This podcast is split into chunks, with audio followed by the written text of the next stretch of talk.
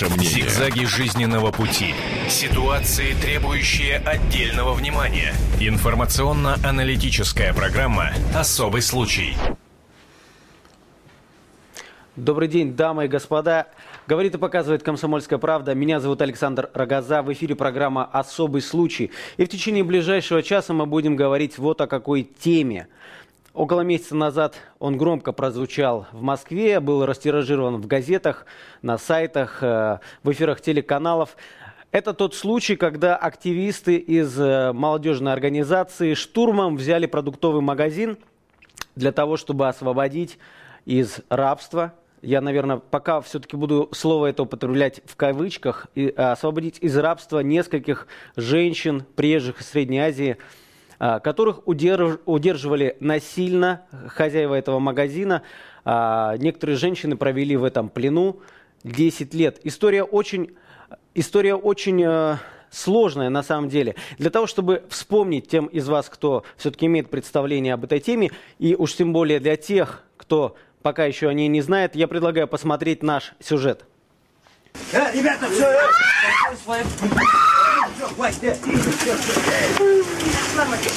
в одном из продуктовых магазинов Москвы в рабстве удерживали 12 граждан Таджикистана, Узбекистана и Казахстана, в том числе 9 женщин. Некоторые из них провели в рабстве не менее 10 лет. Рабов запугивали, избивали. У двух женщин отобрали детей и увезли в неизвестном направлении. После волонтерской операции по освобождению рабов, проведенной движением «Альтернатива», полиция опечатала магазин, а женщин отвезла в ОВД, где некоторые из них написали заявление. Отсюда одна э, девушка убежала туда и нам сообщила, что она работает уже 10 лет здесь, не пускает, как заложница, и деньги не дают ей и слышала, и приехала сюда, чтобы это забрать дочку. Бакия Касимова, которая встретила свою мать, первая покидает подвальное помещение. Хозяйка магазина отобрала у нее девочку, через некоторое время сообщив, что ее дочь умерла. Юридическую оценку произошедшему должен дать Следственный комитет, который в настоящее время проводит проверку. А вот в столичном управлении ФМС заявление о рабах в Москве вызвало удивление, работники которого во весь голос говорят, что регулярно проводят рейды, но со случаями использования рабского труда не сталкивались, сказал пресс-секретарь ведомства Сергей Аксенов. Данное происшествие обсудят эксперты на телевидении и радио «Комсомольская правда».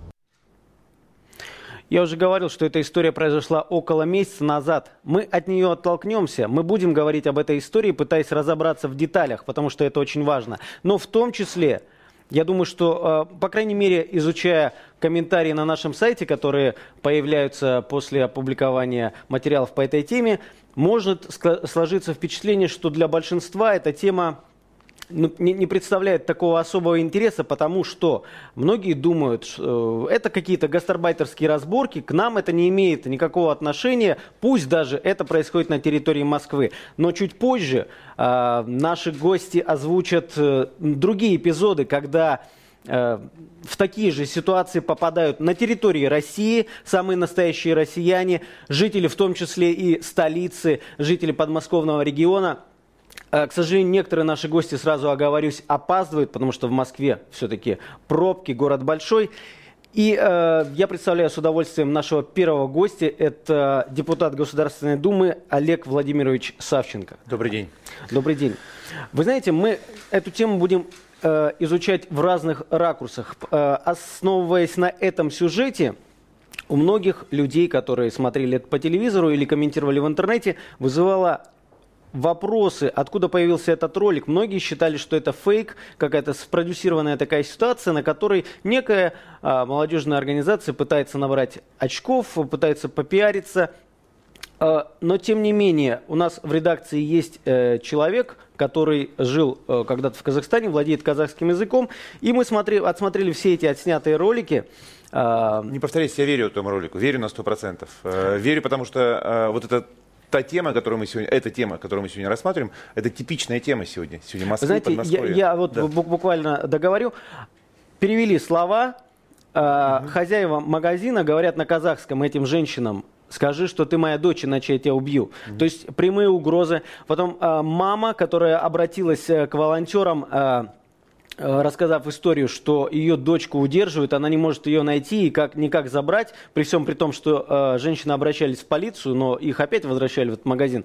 Маме также поступают здесь, вот прямо на видео на казахском языке, угрозы. Э, то есть у нас было сомнение, что эта ситуация может быть спродюсирована, но я думаю, что есть определенные доказательства, которые нас уверяют. Вы на самом деле сталкиваетесь с подобными ситуациями? Ну, мы, не только я, все граждане Российской Федерации сталкиваются с подобными ситуациями. Когда мы читаем в прессе, э, когда 12 или 14 человек, гастробайтеров, закрытых изнутри, в гараже, э, погибают от пожара. Они не могли, не было шанса даже выбраться. Не было шанса даже э, гарантировать себе хоть какую-то там выжить в данной ситуации. И такие случаи повседневно. Это то, что буквально благодаря вам, благодаря вашей активной позиции, прессе, выходит, э, что называется, на, на общество, на публику, на обсуждение и получает такой резонанс. Но смотрите, тут в чем сложность этого случая? А, активисты не стали обращаться в полицию, хотя многие организации профильные, э, занимающиеся, правозащитные организации, занимающиеся этой проблемой, советовали им, что сначала надо написать заявление в полицию. Э, молодые люди не слишком-то поверили в то, что им на самом деле могут а, помочь. Обзвонили огромный список правозащитных организаций, а, рассказывая, что мы идем в рейд выручать вот женщин. У нас есть такая информация. Только одна профильная правозащитная организация, которая наверняка получает какие-то иностранные гранты да, за работу по этой теме. Только одна организация отправила своего представителя, э, который также, вот я лично с этим человеком э, разговаривал, с юристом этой организации, он подтверждает, что вот этот на самом деле был трэш. Вопрос в чем? Многие считают, что это просто такой ну не то что превышение полномочий, да, э, частные люди просто перегибают палку, когда врываются в какой-то магазин. С точки зрения закона, юриспруденции нам э, один из наших гостей, который приедет позже, он объяснит, да, в чем заковыка. Вот ваша точка зрения как обычного человека – я считаю, Правы эти ребята как обычно, нет? Как обычный человек сейчас, если не э, рассматривать меня в статусе депутата, потому что как статус, в статусе депутата я потом объясню, какие должны быть последствия. Как обычный человек я считаю, что если вы проходите мимо, если вы видите, э, как забирают, у женщины забирают ребенка, ее запихивают в подвал, что вы сделаете? Вы, естественно, по крайней мере, ну вот, по крайней мере, проявите активность, чтобы как-то э, объяснились, мало ли, все бывает. Ну, по крайней мере, вы не будете равнодушны однозначно. Вот здесь забирают детей для того, чтобы удерживать в рабстве. Другого слова нет. Рабство, э, принуждение к труду, принуждение еще каким-то действиям. Это уже отдельная история. Вы знаете, у нас сплошь и рядом э, принуждают к проституции молодых девушек, которых привозят не только из э, ближайших республик. Потому что всегда эта зараза, о которой мы говорим, она порочна. Если нет если нет государства в лице правоохранительных органов, которые так или иначе э, не создают такой почвы для преступления такого рода, рабства, принуждения к труду, угроза жизни, э, если этого нет, то эта зараза, еще раз говорю, она же как бацилла распространяется. Поэтому почему бы Почему бы, ну ладно, Таджикистан бесправный, к сожалению, потому что еще на, надо поинтересоваться у ФМС, там дальше, как они попали сюда, на каких основаниях, как они устраивались на работу. Там масса вопросов на самом деле возникает. Поэтому, наверное, так люди боятся. Поэтому и сотрудники, и службы эти все боятся, потому что это такая цепочка, которая приведет, может быть, даже достаточно высокому уровню решения вопроса, почему это все происходит, безнаказанность. Так вот, эта безнаказанность а, может привести к тому, что а, ну, и приводит к тому, что российские граждане также попадают в такие же ситуации. У них также отбирают э, там, квартиры, э, паспорта и делают их практически заложниками от человека, босса, там, не знаю, кто там, как, как это называется, крыша, ну, вот от преступника, по-другому не могу сказать, преступник, наверное, преступник, который злоупотребляет э, сегодня э, возможно, возможностью, э, которая сегодня, к сожалению, существует в Российской Федерации, это в первую очередь, конечно, связано, я всегда это говорю на всех передачах, с коррупцией, это то, что у нас нет правоприменения. Закон достаточно жесткий. Вот сейчас могу сказать, от 5 до 15 лет получите люди, которые удерживали этих женщин в рабстве, тем более, если малолет, с малолетними связано по полной, по полной программе. 15 лет – это жесткий срок. Это очень жесткий срок. Вы знаете, да. к сожалению, э, тут такая штука. Прокуратура через несколько дней после этого ЧП, конечно, было заведено уголовное mm-hmm. дело по статье незаконное, там что-то удерживание. Лишение свободы, да. Да, да. лишение свободы. Через несколько дней прокуратура выпустила официальное заявление о том, что э, никаких подтверждений этих фактов не найдено. А, упирается на то, что женщины работали продавцами, находились э, за прилавками, то есть mm постоянно контактировали с клиентами. А, слова женщин о том, что они и убегали, и каждый раз их возвращали сотрудники полиции, хозяину этой точки, они вот в расчет как-то не, при... не были приняты. То есть на самом деле мы уже имеем ситуацию, когда есть такой громкий случай, когда вроде какие-то, какая-то информация есть, есть свидетели, но ничего не происходит. Я думаю, что на самом деле э, с точки зрения закона э, происходит. Россия уже закрыла этот вопрос. С точки зрения закона здесь происходит на всех этапах то, что вы перечислили, происходит преступление, связанное в том числе с должностными лицами. Я здесь, может быть, как депутат сказал бы следующее, что, на мой взгляд, нужно в какой-то пропорции ужесточать а, вот это наказание, но в отношении должностного лица. Да, еще раз говорю, вот по этим статьям сегодня, которые мы обсуждаем, очень жесткие наказания от 5 до 15 лет. Но если вот это э, преступление так или иначе э, крышевал, другого слова прошу прощения за, за терминологию, крышевал и э, или побуждал, тем более, сотрудник правоохранительных органов или лицо должностное, которое обязано пресекать это преступление, то я думаю, здесь должен быть коэффициент как минимум полтора. То есть 20 лет должен получить как раз тот чиновник ФМС, который закрывал глаза при жалобах, или, чинов... или сотрудник прокуратуры, или полиции. Потому что здесь, я думаю, и уголовная полиция, и или еще другую службу. Вот я считаю, я считаю 5 лет, значит, 7,5 лет должен получить тот чиновник, благодаря которому, благодаря которому это все и происходит. А, Олег Владимирович, я вас прерву. Напомню, номер нашего прямого эфира 8 800 200 ровно 9702. Звоните, пожалуйста, если вы хотите высказаться по этой теме, а может быть у вас есть истории, а, потому что я знаю, что во многих регионах время от времени могут появляться так называемые, а, как их назвать-то, вербовщики, люди, которые говорят, э, вот есть работа, например, на юге России, на стройке, ребята, давайте пое поедемте, вот такая-то зарплата. Многие люди ведутся. На самом деле э, они едут дальше, чем юг России, едут э, в Кавказские республики, и потом оказывается, что мужики работают на каких-нибудь кирпичных заводах. Живут в ямах. Да, живут в ямах, и это происходит сейчас. Это не тогда, когда чеченская компания... И это не в кино происходит, да? Да, на самом деле. Это в жизни происходит. А, и мне очень хочется услышать мнение людей. Может быть, многие оказывались в такой ситуации. И вот я вижу, что в студии сейчас появился один из участников нашей программы, очень важное для нас лицо. А, Олег Мельников. Сейчас буквально а, несколько минут происходит э, приготовление к его появлению в эфир. Очень интересно будет его послушать. Э, вы знаете, вот общался а, накануне эфира с представителем а, организации, которая называется Международная организация миграции. Это один из крупнейших на территории России таких, одна из крупнейших организаций, которые занимаются проблемами, в том числе работорговли. Когда я говорю Давайте вместе как-то поднимем эту тему, расскажем о конкретных случаях, в том числе с россиянами, для того, чтобы, не для того, чтобы раскрыть этих людей, да, показать их по телевидению, для того, чтобы другие люди угу. были предупреждены и имели возможность не попасть в такую ситуацию. А человек, достаточно э, высокий пост, занимающий в этой организации, на меня смотрит и говорит, а нам это не нужно. То есть нам не нужно поднимать волну. Профессионалы работают в тишине. Он э, говорит, и вот это мне непонятно. Может быть, с точки зрения каких-то специалистов, Нет. он прав, да, наверное. Но мне это непонятно, потому что я знаю, что э, при, при всем при том, что журналистов э, ругают, но когда мы говорим, что, ребята, в такую-то ситуацию вы можете попасть, мы предупреждаем.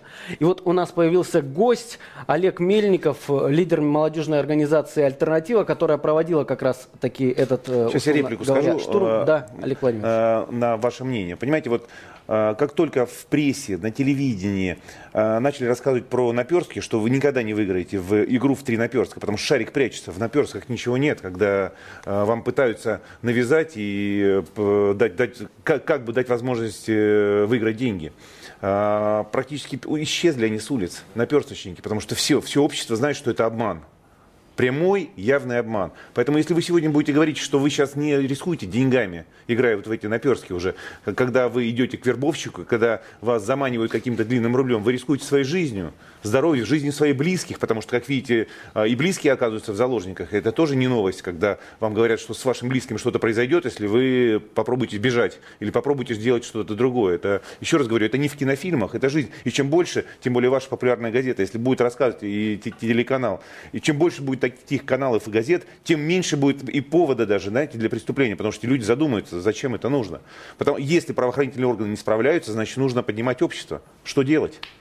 Олег. Э, Доброго дня, прошу да. прощения за опоздание. Ну, ну понятно. Мы, мы в начале программы говорили о том, что и я говорил, Сюжет и Олег Владимирович да, да. Э, в том числе говорит о том, что а, каждый из нас может оказаться, к сожалению, в такой ситуации, независимо от того, что он гастарбайтер или он приезжий из Средней Азии, до которых, э, к сожалению, многим из, многим из нас нет никакого дела, да, но в такие ситуации могут попадать и россияне. Я знаю, что в сентябре у тебя был выезд в Дагестан, э, да. когда ты пытался освободить людей, которые находятся в рабстве. Ты не мог бы рассказать, ну, откуда, я... откуда эта идея, да. почему ты поехал в Дагестан? Дело в том, что нам, к сожалению, навязали такую модель модель поведения, то, что мы ничего сами не можем сделать и ничего не можем изменить.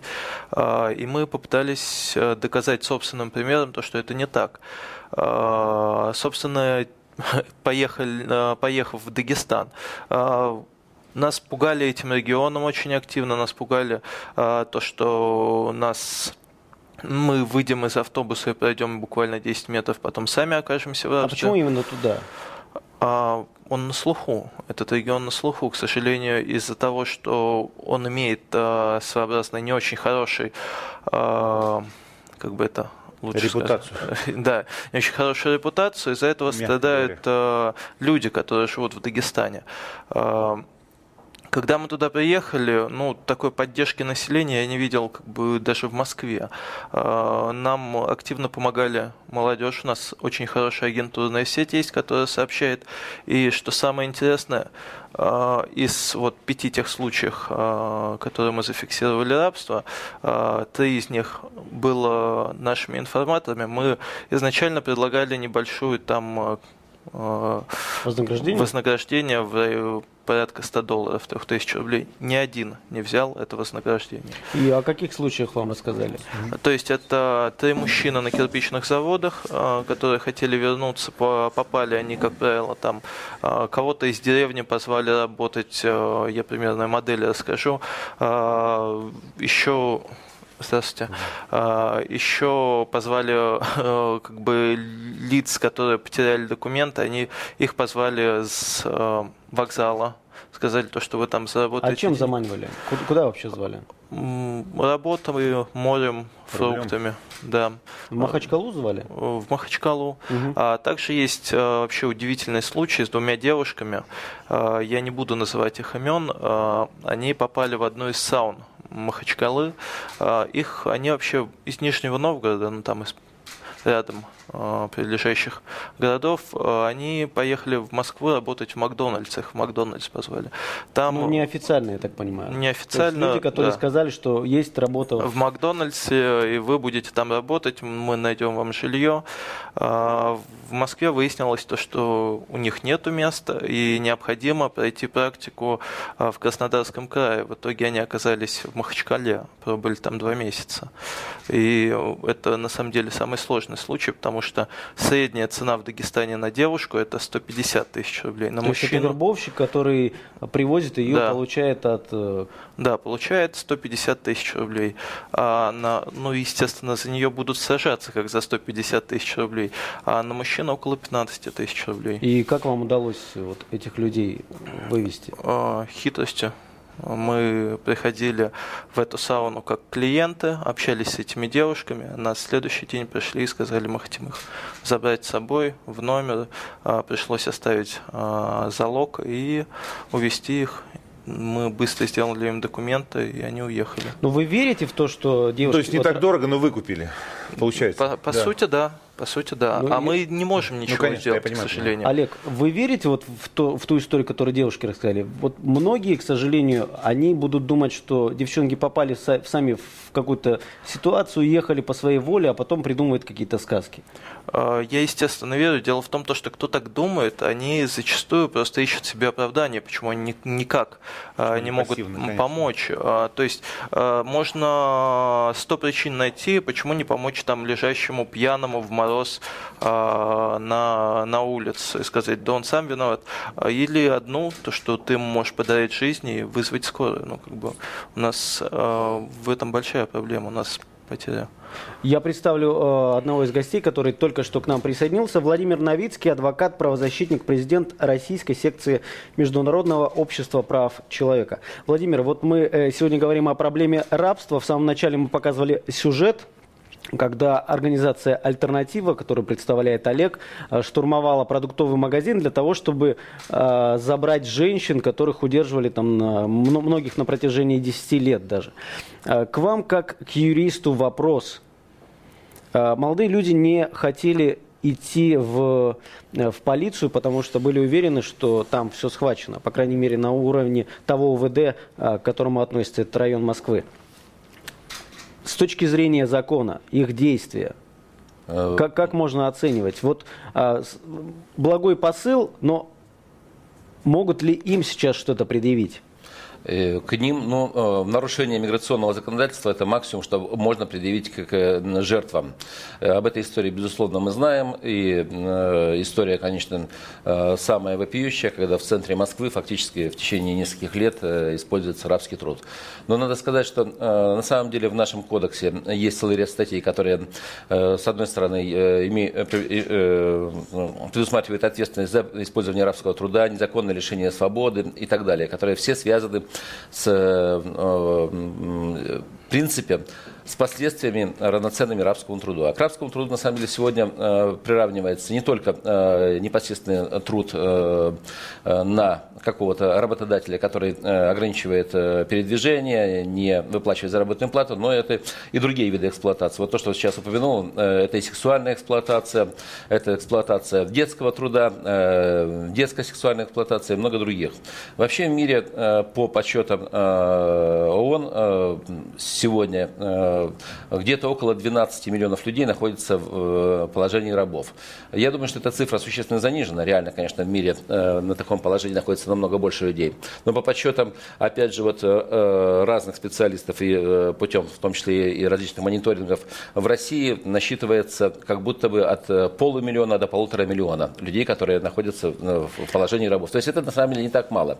Если считать население страны, то это получается каждый сотый человек, который находится в стране, э, находится в э, положении раба. И эта ситуация, конечно, нетерпима. И здесь э, в отношении правоохранителей, которые занимались этой темой, безусловно, должны проводиться серьезные служебные проверки. И, возможно, если нет оснований для привлечения к уголовной ответственности, если они не причастны непосредственно к тем действиям, то, безусловно, здесь речь должна идти об их служебном несоответствии, потому что на их подконтрольной территории в течение длительного времени существовала фактически Э, точка, где э, незаконным образом использовался э, труд, пусть гастарбайтеров, но для нас не имеет значения, гражданин России или выходец из другой но ну, страны. Тут смотрите, какой момент.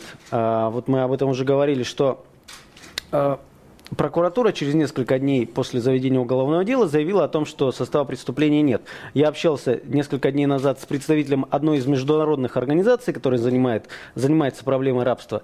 И мне сказали такую вещь, что жертва сама должна активно участвовать, в том числе в каких-то расследованиях, для того, чтобы доказать, что ее на самом деле вот так держали. Для меня это не вполне понятно. Конечно, она должна сотрудничать, наверное, да, с точки зрения логики. Но вот э, если сотрудники полиции за, заранее заряжены на то, что это заявление в сторону куда-то отодвинуть, как доказать? То есть эти случаи наверняка они множатся, множатся и заканчиваются ничем. Сейчас реплику тоже небольшую скажу, вопрос к вам. Я согласен с вами, потому что жертва, если жертва пошла на то, чтобы э, там, торговать своим честью, там, своим телом, понимаете, да, значит, ее настолько запугали, и тут предложение полиции посотрудничать, выбирая между посотрудничать и тем риском, из-за которого она там 2-3 года была в рабском положении, в унизительном, там практически на грани жизни и смерти, она опять, она не будет рисковать у нее есть мотивация гораздо круче, чем, или лучше, ну, в кавычках лучше, чем а, мотивация «давайте посотрудничаем». Тем более, я уверен, если это речь идет об этом УВД, то это не очень там уговаривали. Ну, напиши-то, может быть, а может, не напишешь. Ну, ничего страшного, мы же тебя освободили, или кто-то тебя освободил. Здесь вопрос звучал следующим образом. Скажите, пожалуйста, молодые, люди, с точки зрения юриста, когда освобождали, потому что они ворвались, они, по идее, не спасали. Знаете, вот я привел пример, как будто на улице там ребенка забирают у матери, они спасают, ну, это понятно, это очевидно. А вот здесь, потому что там в заложниках были дети. Значит, здесь да. в данной ситуации, да, вот ну, я сначала отвечу на первый вопрос mm-hmm. ваш, да. Э, на мой взгляд, для того, чтобы сотрудничали такие люди э, со следствием и активно занимали позицию, надо обеспечить их личную безопасность. Они должны быть э, гарантированно помещены в, в, туда, где к ним не могут э, быть при, применены любые меры воздействия, как со стороны потенциально бывших э, рабовладельцев, так и других лиц, от которых они э, могут иметь в том числе психологическую психологическую зависимость. И родственники да, еще, да. да. Второе, э, что касается вот, э, то, что вы, вы сказали, да, вот в отношении от того, что вот еще раз... Э, Молодежная организация, да, да, да, пытается здесь, защитить да, да, здесь, таким да, способом. Здесь, здесь э, в данной ситуации, да, э, понятно, что у них нет э, правовых э, возможностей для какого-то физического воздействия, для чего-то еще на э, тех, кто нарушает закон и удерживает mm-hmm. людей э, в рабстве.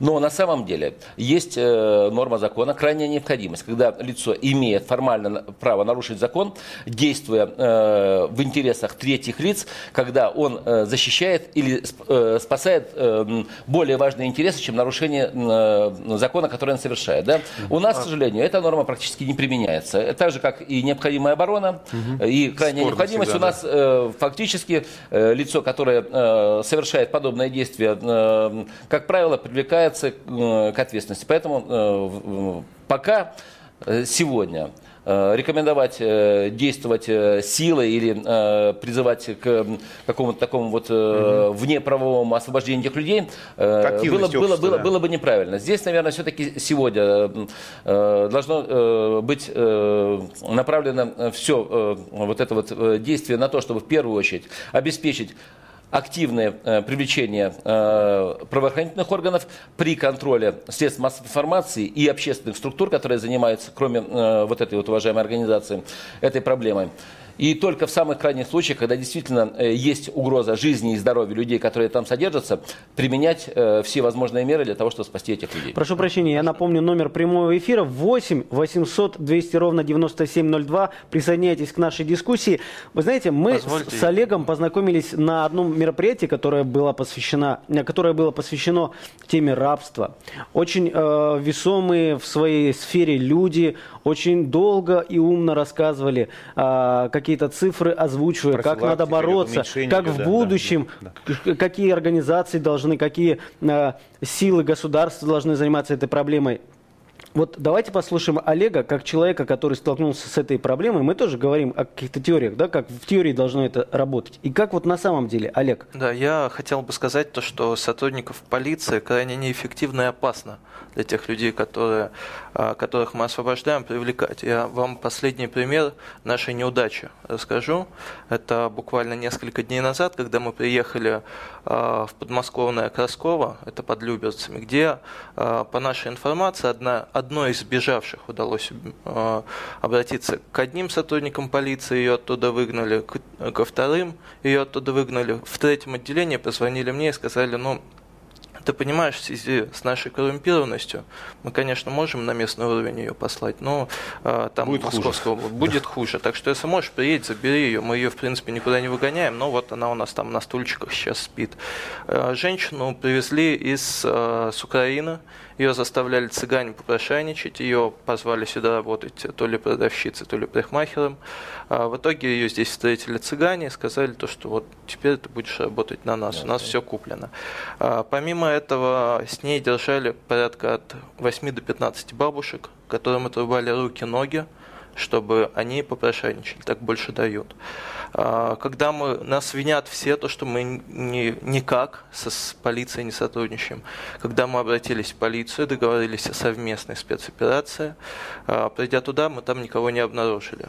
А сотрудник полиции, так невзначай, сказал то, что а мы вот решили два дня назад здесь проверить, мы нашли действительно здесь одного молдаванина и двух украинок, но сейчас мы их депортируем потому что у них нарушен миграционный поток. А какой, о каком взаимодействии можно после этого вести вообще с полицией? И вот э, расскажите, пожалуйста, Олег, вы обращались за помощью ко многим организациям, которые занимаются работорговлей. Вот их советы практически. То есть это организации, которые должны вообще по каждому, мне кажется, такому сигналу да, бежать. Работорговля, а работорговля. Да. И оправдывать свои вот эти гранты или откуда они финансируются. Ну, дело в том, то, что у нас мы никогда не скрываем то, что э, у нас нет денег, мы никем не финансируем финансируемся только собой. Единственное, нам сейчас помогает гражданское содействие. А любые организации, к которым мы обращались, они говорят, ну вы понимаете, нет уголовного дела, и мы не можем в связи с этим прикрепить это к нашему как бы, основному делу и выделить на это какие-то деньги. А в общественной палате нам очень много пообещали, они искренне хотели помочь, а, но вот пока не признали потерпевшими, а их не могут разместить, чтобы они где-то жили. Нам приходится снимать им жилье. То есть, по факту, человек, э, который попал в рабство, если он сам куда-то убегает, то он вынужден вернуться будет назад, потому что э, ему в полиции не помогут, ему какие-то международные организации в принципе не помогут, если не будет угу. того человека, который будет его сопровождать. Так что зачастую... И, я отмечу, что в эту ситуацию может попасть не только там гражданка Украины, но с Конечно. таким же успехом могут из Хабаровска выписать какую-то бабушку. Я прошу прощения, у нас есть несколько телефонных звонков. А, Вадим, добрый день. Добрый Вы на связи. День. Вы откуда, из какого города?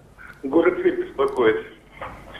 Вы знаете, я считаю, что для того, чтобы участвовать в правозащитной деятельности, и в частности, положим, давать людям гарантии их э, защищенности, надо иметь незапятную репутацию. Но вы сами знаете о том, что ни суд, ни прокуратура, из ваших же, собственно говоря, слов можно извлечь эту информацию, они не дают таких гарантий. Почему? Потому что сами они занимаются покровительством этих организаций преступных, которые вот э, ищут рабов и потом создают благоприятные условия для того, чтобы эти, будем говорить, преступные организации, магазины там, любые использующие такой труд, чтобы они оставались э, под покровительством и безнаказанными.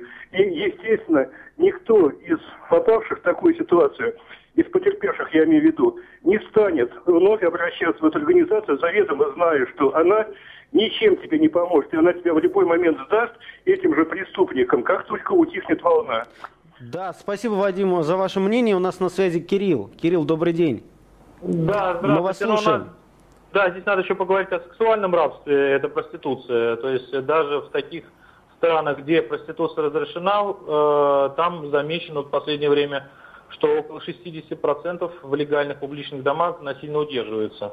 Вот. Э, то есть, э, в принципе, во всех посольствах вот надо информировать граждан, можно получить документы вместо э, э, забранного паспорта, обычно у этих людей забирают паспорта, можно получить справку, можно получить пособие. Если потерпевший заявит о, о том, что э, подвергалась сексуальному рабству. Вот. И таким образом можно выехать к себе на родину. Но я считаю, что все-таки должны быть неправительственные организации, которые должны, может быть, помогать э, собирать деньги этим организациям для того, чтобы были вот такие временные жилища для таких людей, потому что они действительно, им некуда уйти, им негде ночевать, жить, у них нет ни средств, ни документов, ничего. И здесь Денег вот важно, чтобы наши органы быстро таким людям выдавали документы в виде хотя бы временных справок э, и пособия какие-то должны быть выданы на первое время, чтобы они могли уехать или найти работу. Да, Кирилл, спасибо большое. У меня вопрос к, к нашим гостям, депутату Госдумы Олегу Савченко и адвокату Владимиру Новицкому. Если можно по очереди, э, я вот о чем хотел спросить. Мы говорим о теории, да, но для того, чтобы все все-таки начало работать, может быть, нам, не знаю, может быть, мы поверхностно к этой теме прежде относились. Вот как это должно работать? Вот, Владимир, вы говорили о том, что первое, э, э, самое первое – это поместить жертв в, в то место, где они будут... Да. Без... Вот опять же, многие э, правозащитники говорят, что таких мест нет. Они в спецприемники их нельзя. То есть даже если они гастарбайтеры и нелегалы, их туда нельзя, они жертвы. А, этого места нет. А, и многие полицейские, поэтому даже если они хорошие да, и получают сигналы о таких случаях, они предпочитают их не замечать, потому что ну, вытащишь ты этого человека, куда ты его денешь, что с ним делать и как нам быть? Здесь есть проблема, безусловно, и э, здесь как раз вот, наверное, э, можно обратиться и к уважаемому депутату Госдумы, поскольку э, Госдума наша э, принимает э, огромное количество законов, но иногда э, вот такие вот вопросы, э, которые непосредственно связаны с безопасностью э, граждан, потенциальной жертвы преступления, до конца не проработаны и не урегулированы. Возможно, здесь требуется дополнительное нормативное регулирование. Но даже сегодня я уверен, что несмотря на существующую коррумпированность э, наших силовых систем. Там все-таки есть э, порядочные люди, есть э, сотрудники, которые вот искренне хотят помочь. В частности, даже вот пример, который прозвучал о том, что позвонили и предложили. С раза, ну, да, да. да э, дают основания для того, чтобы обращаться к ним. А без обращения к ним мы не можем обеспечить привлечение к уголовной ответственности работорговцев и тех, кто содержит рабов. Потому что, э, не привлекая к ответственности виновных лиц, мы фактически э, создаем возможность э, для замены освобожденных, убежавших, следующими людьми. Поэтому здесь, э, как бы мы ни относились к правоохранительным органам, пока у нас не проведена э, абсолютная замена их на новых людей, мы должны сотрудничать с теми, э, кто есть. И одновременно обеспечивать эффективный, по возможности, контроль, в том числе со стороны правозащитных структур, за теми людьми в силовых структурах, которые занимаются будут этим делом. Да? Потому что любой коррупционер, даже если он коррупционер, да, он боится огласки, боится гласности. Если вот по каждому случаю случае будет серьезное э, публичное оповещение, даже вот через э, средства интернета, то я думаю, что э, в данной ситуации не будет какое-то нарушение должностной инструкции или тайны, если будет сообщаться, такому-то обратились к сотруднику полиции, такому-то конкретному работнику прокуратуры, такие-то действия последовали. И такое публичное как бы, информирование должно заставить, в том числе и их руководство, проводить неформальную э, иллюстрацию своих кадров, а реально обеспечивать все-таки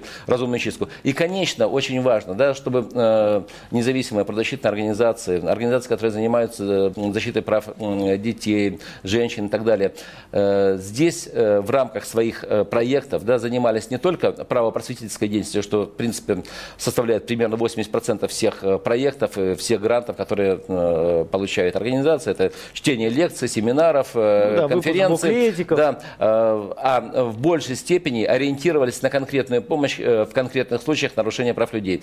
Но, опять же, без э, эффективной государственной политики в этом вопросе правозащитники и активисты, к сожалению, порядок не наведут. Проблема рабства возникла же у нас э, не сегодня. На самом деле, ни для кого не секрет, что активно использовался рабский труд в начале 90-х на Северном Кавказе, когда ну, происходило это неудельница. И отчасти, отчасти, да, возродился он в Средней Азии. И вот люди, которые приезжают приезжают сюда, они, э, возвращаясь на родину, тоже могут оказаться в положении рабов. Поэтому здесь, защищая этих людей, надо обеспечить, чтобы мы не выдворяли их обратно, да, а обеспечивали возможность э, э, законного, легального трудоустройства у нас. Может быть, создавали специальные общежития или дома для таких людей, где они могли бы проживать, но не под милицейским контролем, а под патронажем общественных организаций, независимых структур. При сохранении безусловно, и государственного контроля, потому что государственный контроль необходим. Но вы знаете, мое личное мнение, даже если их отправлять опять на родину, то в любом случае те люди, которые занимаются такой пакостью на территории России, они должны быть наказаны конечно, конечно, я об этом России. Сказать, да. Олег Владимирович, ваше мнение? Мое мнение следующее. Посмотрите, вот прозвучали цифры. 500 тысяч миллионов, я думаю, заниженные цифры, а, там полулегально находятся в положении рабства. А, закон сегодня очень жесткий в отношении тех людей, преступников, которые находятся, которые идут на, на это деяние, преступное деяние от двух до 15 это лет. След, да, да. Правоприменение. Так вот, почему я начал с этих цифр? Представляете, 500 тысяч или миллион человек. Зарплата, я в долларах прошу прощения, потому что международная, э, международная преступность, международная э, практика, там 200 долларов как минимум. От 200 до 500 долларов получает преступник, из, э, используя арабский труд. А в некоторых случаях, касаясь сексуального рабства, еще значительно больше. Умножьте миллион на 200 долларов-на 500 долларов. 500 миллионов долларов в месяц получает э, вот этот э, преступный бизнес. Умножьте на год, понимаете, масштабы, миллиард долларов, миллиарды долларов.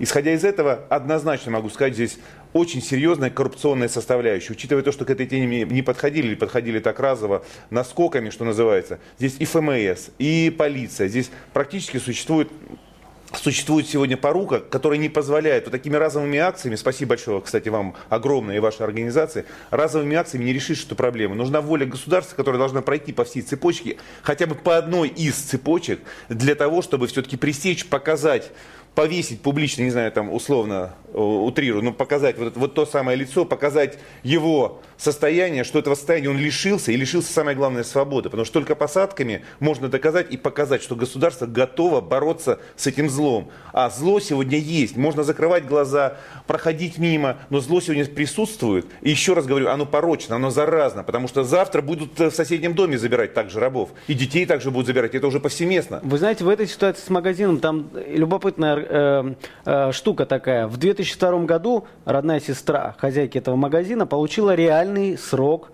за то же самое. Родная сестра. А, судя по сроку, она уже вышла где-то году в 2005. Но еще, еще, еще, еще маленький нюанс, еще очень важно. Я еще добавлю к той сумме, там мы, мы посчитали, какая сумма, там миллиарды угу. долларов. Еще добавляем то, что есть официальные легальные, легальные иммигранты, которые приехали сюда. И кто их организовал, те организации, которые привезли, они требуют с них возврата заработной платы за то, что они якобы привезли, за то, что они уже должны. Это тоже а, огромные деньги, астрономические цифры, которые так или иначе, я уверен, в обороте, в преступном обороте, в котором участвуют чиновники или э, люди, облеченные властью сегодня. Вот еще раз хочу подчеркнуть, вот это разрубить можно э, однозначно несколькими случаями, такими показать, что это типично, но вот мы также целенаправленно занялись этой проблемой, и мы не просто ей занимаемся для огласки, благодаря вам, еще раз говорю, а мы, э, э, э, эта проблема имеет последствия. Что такое последствия? Лишать человека, должен получить, получить наказание за свое преступление по всему уровню, по всей этой преступной цепочке. У нас на связи Николай. Я прошу прощения. Николай, добрый день. Мы вас добрый слушаем. Добрый день. Здравствуйте. Я в эфире, да? Да, мы вас слушаем. Вот говорят, что у нас нет хорошей молодежи. Вот этому парню ноги надо кланяться. Он каким великим делом занимается. Это вот все сверху. Вот когда вверху это, пока вот не, не наведется там порядок наверху, ведь в мутной воде им легче это, рыбу ловить, понимаете? Вот побольше таких ребят, вот как он. Вот таких надо в милицию брать, в полицию. Это золотой человек, ему в ноги надо кланяться. Спасибо меня большое, все. Николай. Спасибо Я думаю, большое. что многие наши слушатели с вами абсолютно солидарны. А, и у нас на связи Виталий. Виталий, мы вас также слушаем. Очень интересно услышать ваше мнение на этот счет. Алло, добрый день. Добрый день. А, безусловно, конечно, а, прекрасный мужественный парень, дай бог ему здоровья. Вот. Но проблемы э, это не решает никак. Не решает.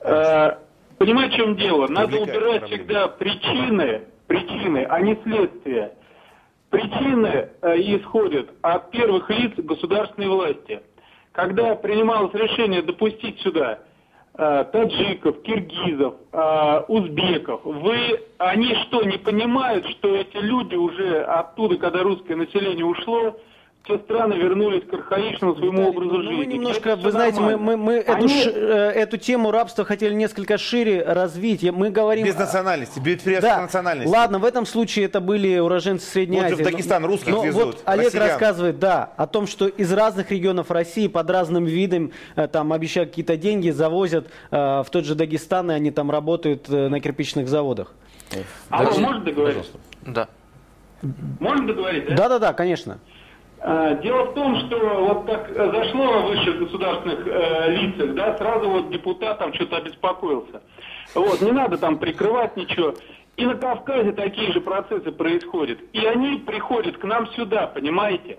И вот это вот рубить по хвостам, а это все будет налалывать, это не выход. Выход – это сначала навести у себя порядок, в государстве, а потом посмотреть, как можно помочь тем странам, депортируя, э, то есть э, туда свое, а не их неплохое сюда.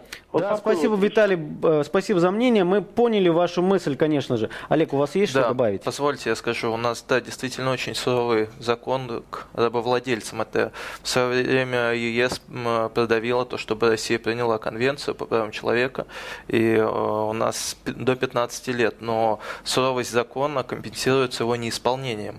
А в данном случае ни одного человека еще не привлекли по уголовному делу, вот по Галиану. Как мне известно, по России всего один случай, когда был зафиксирован случай рабства.